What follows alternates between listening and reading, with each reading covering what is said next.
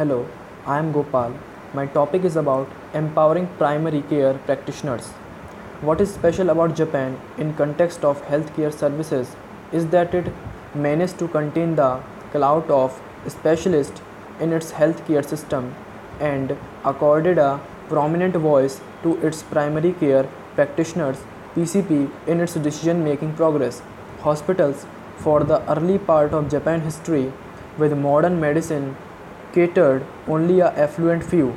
The government limited the fundings of hospitals, restricted them to function like training of medical students and isolation of infectious cases. Reciprocal connections between doctors in private clinics and hospitals were forbidden, thwarting the possibility of the two groups creating a strong nexus. On the other hand, a sturdy lobby of clinic based PCPs evolved to tip the balance in favor of primary health care. The Japanese Social Health Insurance was implemented in 1927 and the Japanese Medical Association JMA then dominated by PCPs was the main player in negotiating the fee schedule. In India, on the contrary, a hospital oriented technocentric model of healthcare took early roots. Building urban hospitals through public investment enjoyed primacy over strengthening community based primary health care. Alongside this, a private sector with rampant unregulated dual practice systems, doctor practicing in both public and private sectors simultaneously flourished.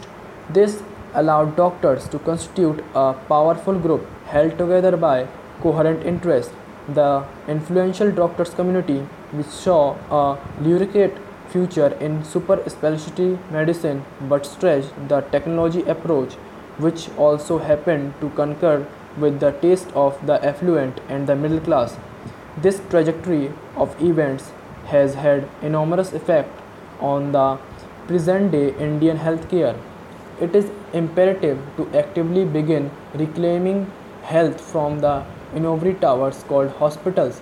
This could help in gradually changing the expectations of laymen and reversing the aspirants of medical professionals from being unduly oriented towards high tech super specialty care. Given the current trends, however, this looks like a far fetched facility. We need to find a way to adequately empower and enable PCPs and give them a prominent voice in our decision making process pertaining to healthcare. This can create a bastion of primary healthcare professionals who can then fight to keep their enclave unscathed.